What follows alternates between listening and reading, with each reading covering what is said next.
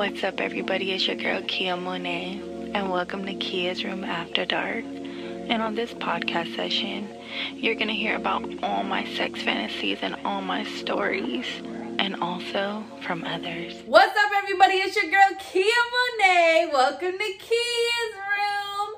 I have an announcement to make, okay? So, you guys know that I have my Keya's Room After Dark podcast. I moved it to Patreon. I'm not gonna lie. I just wasn't feeling it myself because I just feel like I couldn't be personal with you guys the way I wanted to be personal on Patreon, okay?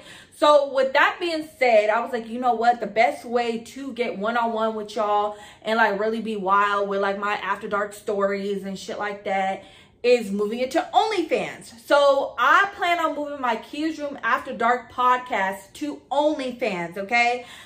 I will not be naked, okay? I do want to make that disclaimer now. Like, I did have an OnlyFans. I was naked on it, but y'all fucking...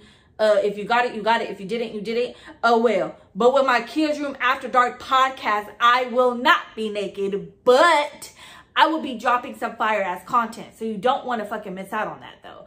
You know what I'm saying? Because this is where I could really be nasty with y'all, you know what I'm saying? And I don't need to censor anything out because of Instagram or YouTube or whatever the case is. You know what I'm saying? So that's why I am moving my shit to OnlyFans. I cannot wait to see you guys there because you know what? You guys not you guys don't know what y'all might, you know, say in there. Y'all feel me? So if I were y'all, subscribe. I will let y'all know when I drop it officially.